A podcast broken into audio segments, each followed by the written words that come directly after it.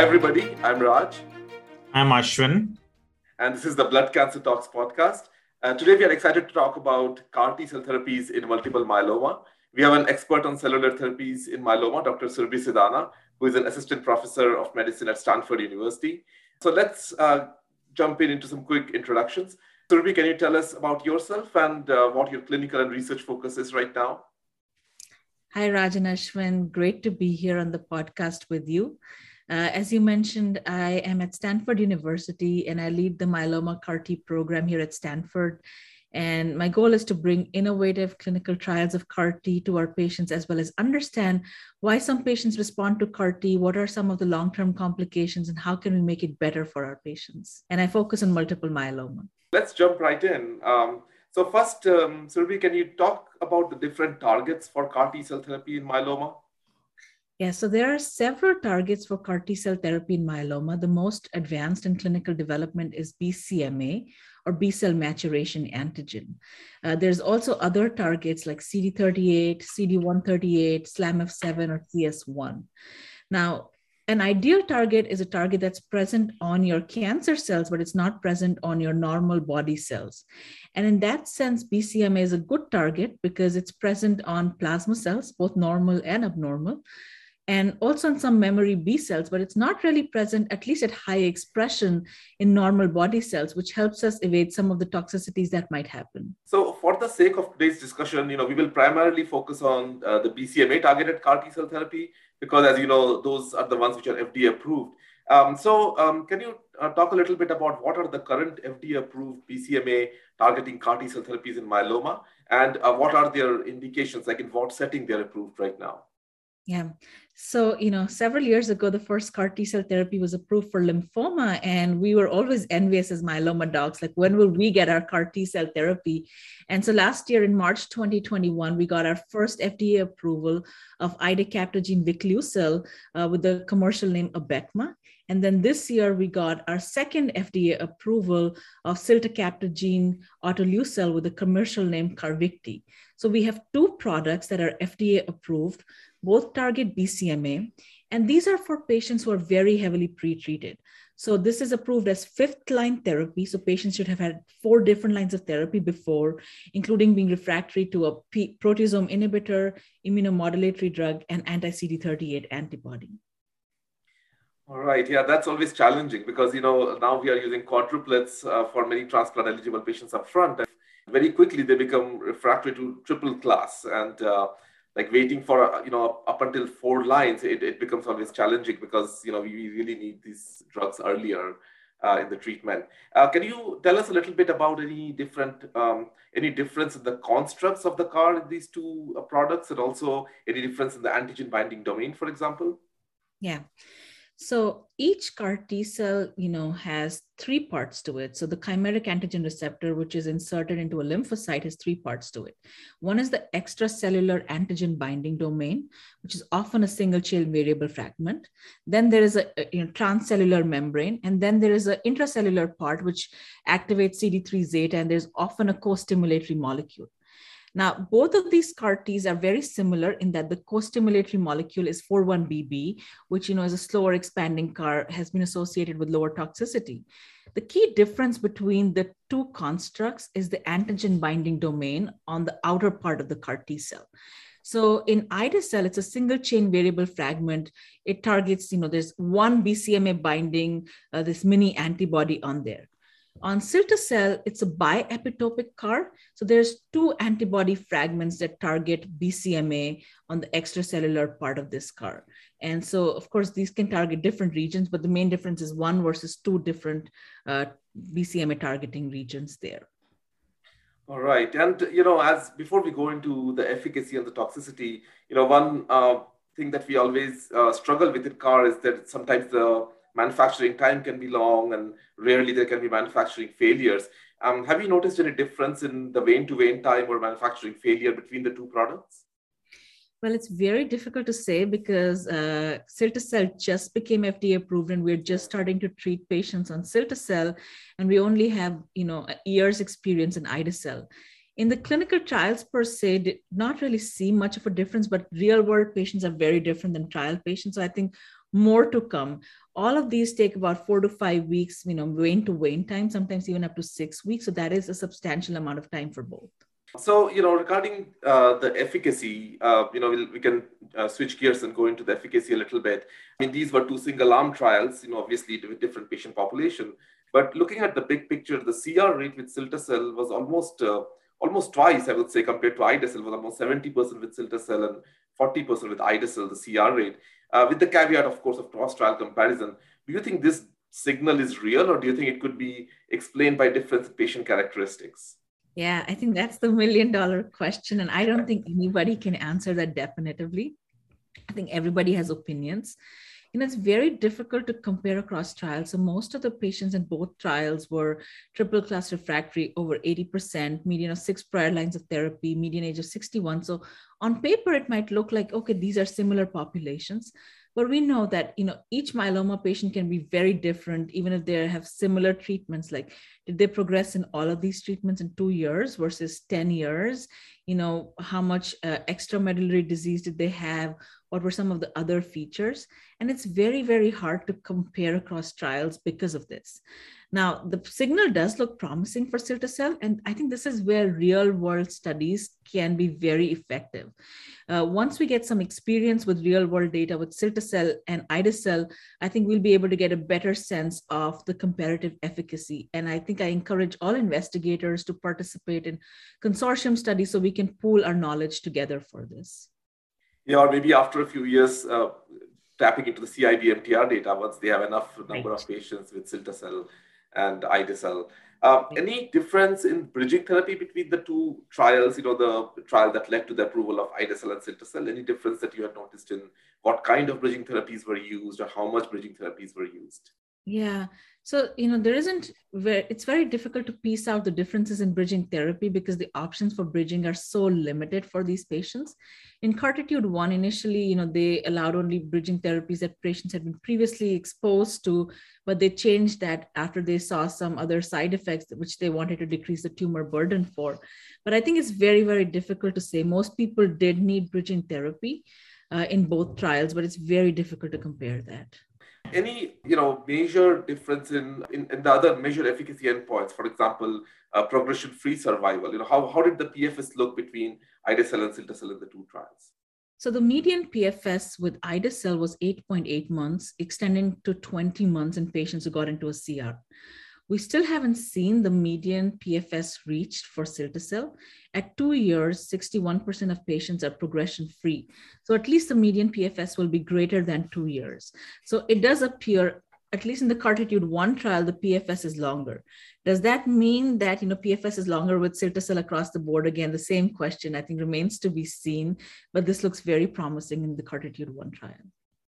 Yeah, so it's very difficult to, you know, parse out because of different patient characteristics, as you mentioned, and definitely real-world studies will play a major role given a randomized controlled trial is unlikely to happen comparing these two in the future. Right. I don't think we're going to see Janssen and B M S in the same sandbox here. Yeah. Yeah. And I think now, like, switching gears and talking more about the differences in toxicity. Now, how does the kinetics of toxicity uh, compare between idacil and ciltacabtagene? Yeah, so there are a lot of similarities, but there are some key differences. So the ciltacabtagene dose is zero point seven five million per kg. It's much lower than the idacil dose of three hundred to, you know, four hundred sixty million uh, total cells. Uh, in terms of cytokine release syndrome, you know, more than eighty, ninety percent patients get C R S with both of them.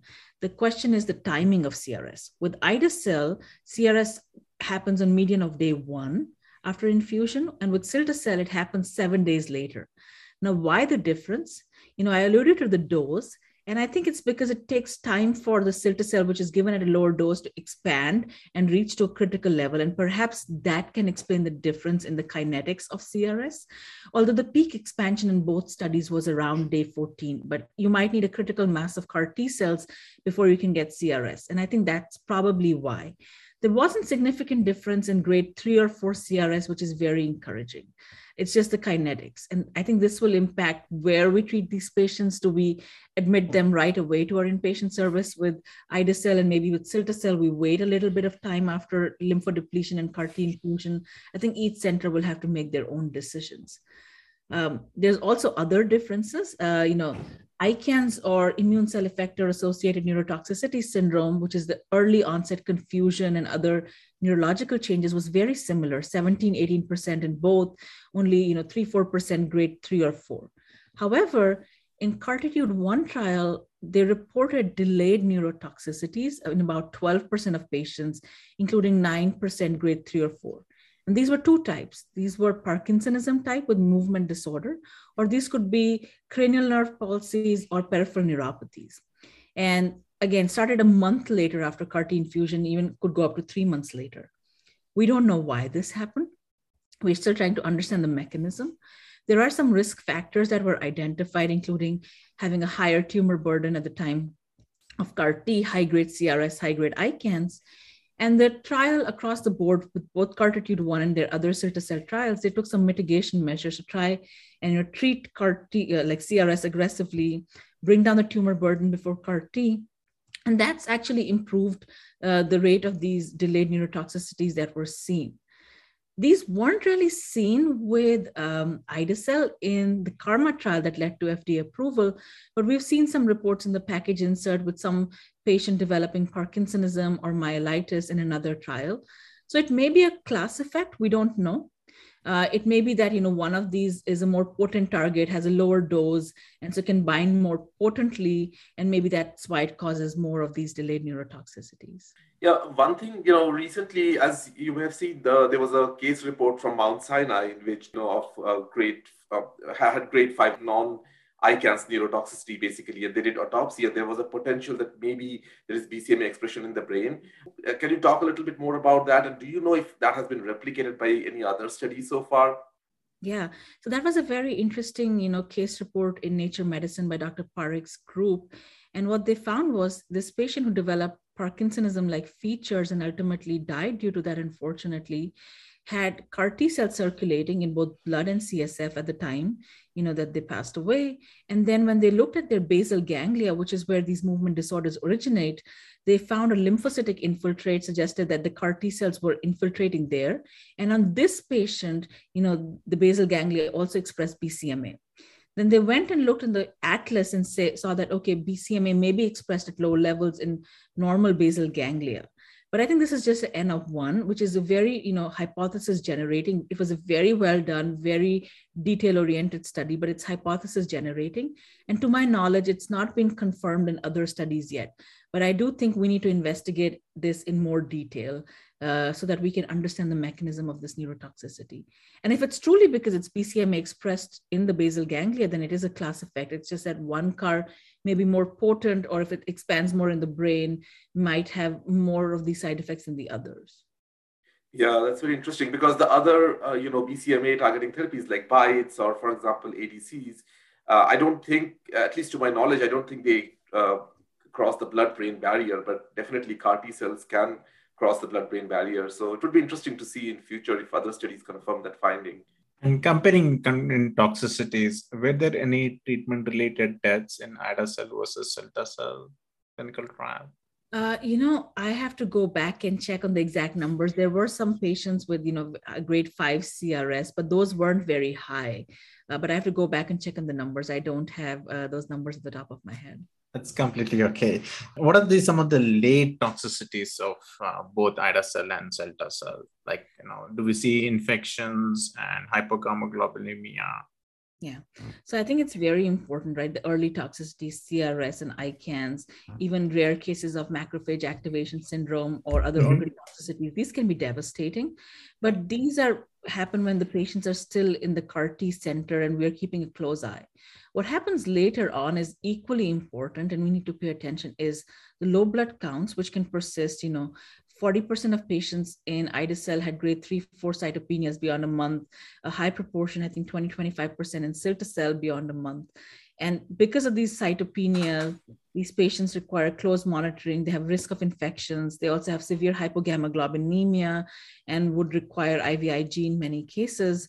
Uh, so I think this is something we need to keep a very close eye on and keep seeing these patients back, you know, at the referral center and work with the referring hematologist so this can be managed. And um, now switching gears and talking about one of the mechanisms of resistance, I think, which is very important, uh, especially with the B C M A CAR-T cell therapy in multiple myeloma. Can you speculate on what are the plausible mechanisms of resistance? Yeah. So I think as we're still trying to understand, like, which one is the more predominant one, of course, there's classes of, you know, resistance mechanism. One is that the CAR T cells simply vanish, right? That myeloma doesn't get cured. There's some low-lying level disease, and after persisting for a few months, they go away.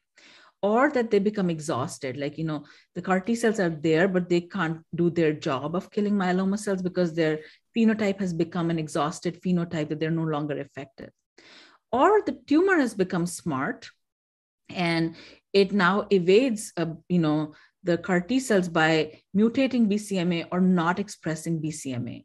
We've seen that uh, with C D nineteen also. C D nineteen loss was a major mechanism of relapse, but with CAR-T in myeloma, we're not seeing that as a major mechanism of relapse. There have been a couple of papers that it happens, but it happens probably less than five to ten percent of the time, uh, at least with myeloma, CAR-T, Idecabtagene, uh, and so there's other mechanisms that probably play a bigger role here. All right, so we'll switch gears now and go to some of the future directions of CAR-T cell therapy. And uh, one, one of the things that I love about CAR-T cell therapy is that it's one and done. You know, as, as you know, in multiple myeloma, there, most patients are on continuous therapy.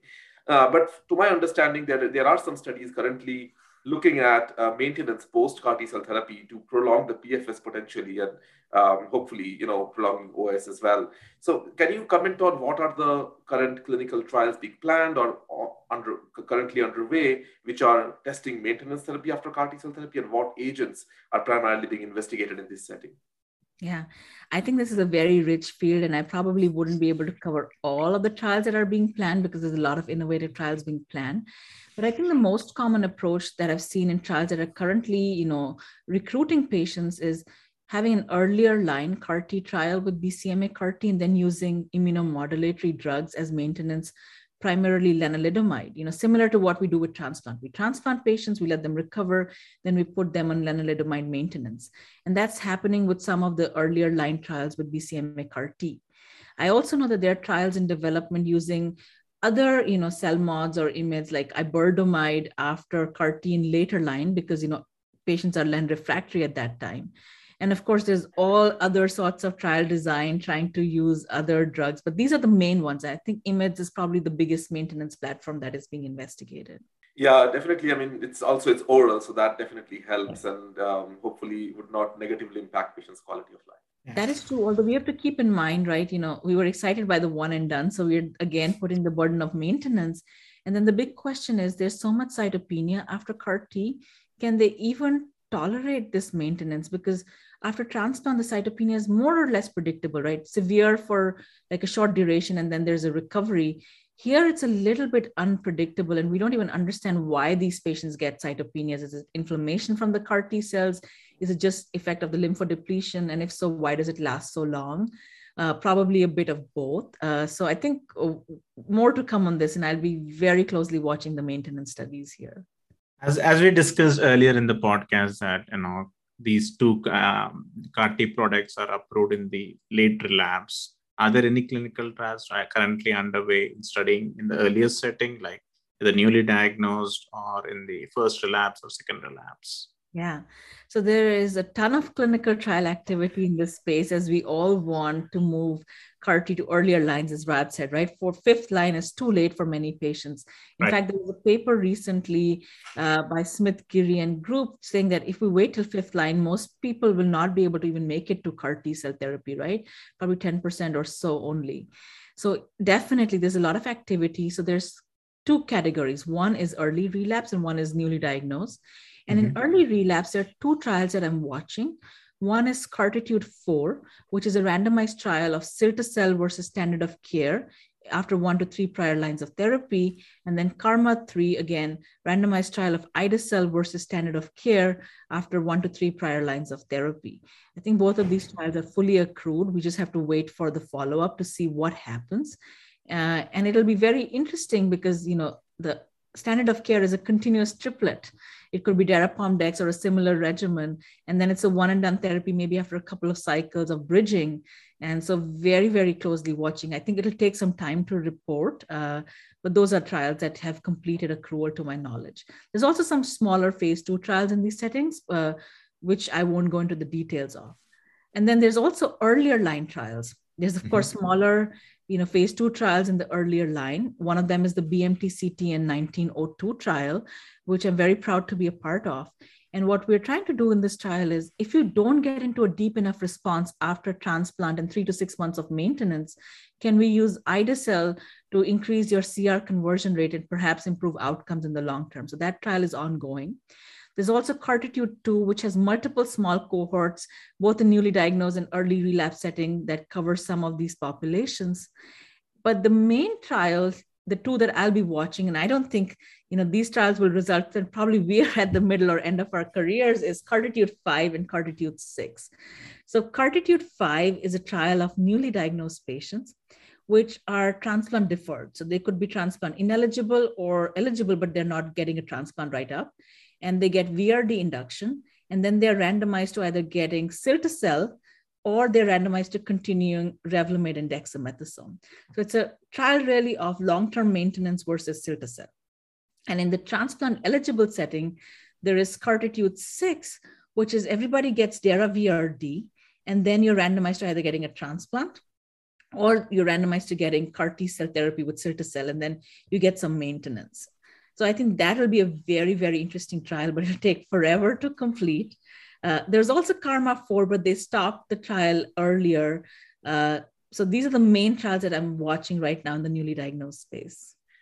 Yeah, so I'm really excited about the CARTITUDE six, you know, because that will really answer like some important questions. And I wasn't aware that in CARTITUDE six, they will be doing Dara V R D induction.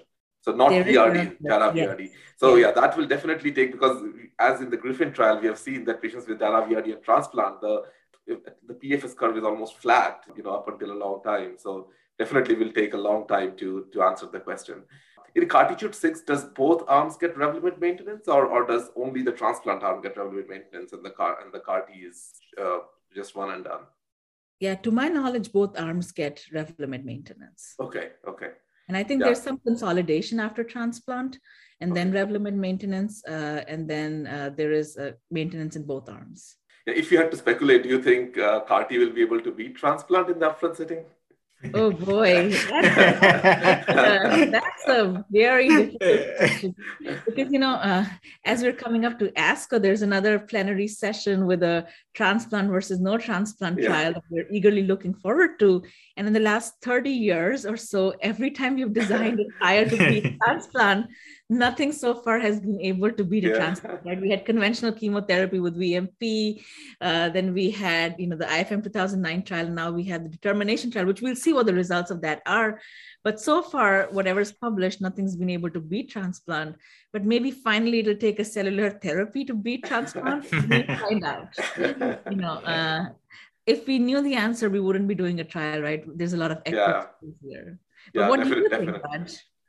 I think, you know, uh, I mean, given the patients will get really good treatment like Dara V R D induction and then Revlimid, Revlimid maintenance, I mean, these patients have very good outcome to begin with. So I think both will be fairly similar. That's what my prediction. I could be wrong. Yeah, I, I think it will be, it's designed as a superiority trial, right? To my understanding, that CAR-T is superior to transplant.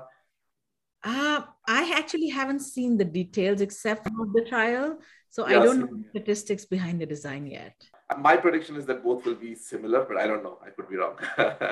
Now, definitely there is a lot of equipoise here, and I, I would be happy to enroll a patient in this trial. Exactly.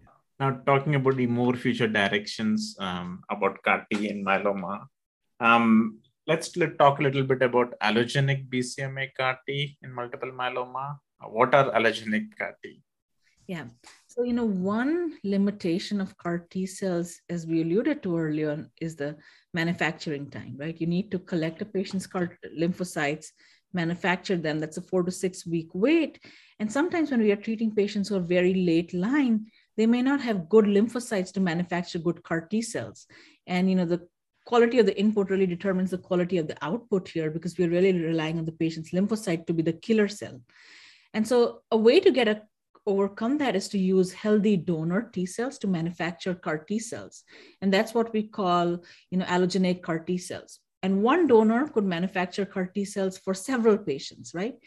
But the challenge is it's CAR T cells from somebody else. So there's two things that need to happen.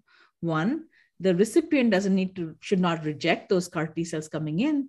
And then two, the donor CAR T cells should not attack the recipient or with graft versus host disease or similar complications. So that adds a layer of complications while improving the availability and access to CAR T cells. So you have to H L A match for that, right? Uh, we don't actually have to H L A ah. match for that. So unlike transplant where we have to H L A match, there's a lot of new technologies right now that we can use. So graft versus host disease, which is the main concern with allogeneic CAR T cells, is caused by, you know, the T cells recognizing the patient's body as foreign, because some of these antigens are presenting presented to T cell receptors, and then those T cells start attacking. What a lot of the manufacturers have done, and this is, you know, great science, is can we knock out the T cell receptor in the allogeneic mm-hmm. CAR T cells and eliminate graft versus host disease? And that's been done. There's different technologies for that. You know, Talen comes to mind. There's another technology called Arcus. So Talen is being used by Allogene. Arcus is being used by Precision Bio. There's also CRISPR that you could use. The different ways of just knocking out the T cell receptor gene such that it eliminates graft versus host disease. And so far, you know, in the clinical trials that have been reported, mainly with the Allogene uh, B C M A product, we really haven't seen uh, clinical graft versus host disease, which is very encouraging. Is there any preliminary clinical efficacy data of allogeneic CAR-T? Yes, there is some preliminary data of allogeneic CAR T cells in myeloma. It was presented by Doctor Sham Melanchori now at this ASH and the ASH previous as well. And it looks at different cohorts of patients, and the cohorts are small, but in the full dose cohort of three hundred twenty million cells using full dose lymphodepletion, which is both fludarabine and cytoxin, and they also use the anti-C D fifty-two antibody, you know, to again deplete the host cells completely, otherwise they will reject the incoming cells. The response data looked pretty good, you know, about a seventy percent response rate. Again, the numbers are very small, so it's hard to say if it's comparative or not yet. Um, other question I had regarding the future directions was um, you know, bi-cell T-cell engagers, BiTEs, uh, which are also very active in multiple myeloma and probably will be F D A approved very soon. So when a patient, if you want to decide between CAR-T and BiTE therapy, how do you decide? Yeah, great question. I don't think any of us know the true answer to that, but there's, I think, some factors, right? So bispecific T-cell recruiting antibodies, they come in various shapes and sizes. There's a ton of companies looking at them, and the most promising target is B C M A, but there's also, you know, bispecifics against G P R C five D, F C R H five, which is great because we need something non-B C M A. I mean, if everybody gets B C M A, then what do you do after B C M A relapse, right? But uh, teclistamab, which is a B C M A, you know, uh, bispecific antibodies, most advanced in development, and probably, you know, we expect a decision on its approval by the F D A in the fall of twenty twenty-two. And so once it does become F D A approved, uh, if that happens, I think there'll be a discussion with your patient, right? So the advantage of CAR-T right now, it's a one and done therapy. Uh, but you do have to relocate to an academic center for about a month, and then have to keep coming back for some follow-up at least. Uh, but it's one and done.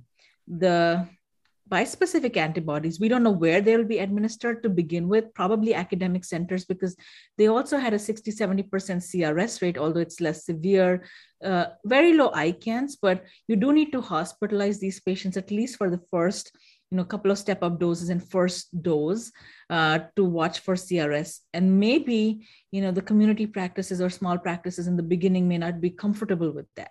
So they might have to still come to an academic center, at least for the first few doses, but then they have to keep coming back every week. And eventually that can probably go to every other week if they're in a deep response, but it's a lot of commitment of coming to an infusion center. Now, these patients are used to coming to an infusion center, and if an infusion center is close to home, that might not be a problem. So I think it's, uh, it's a choice between efficacy and convenience and other socio-demographic things that our patients value.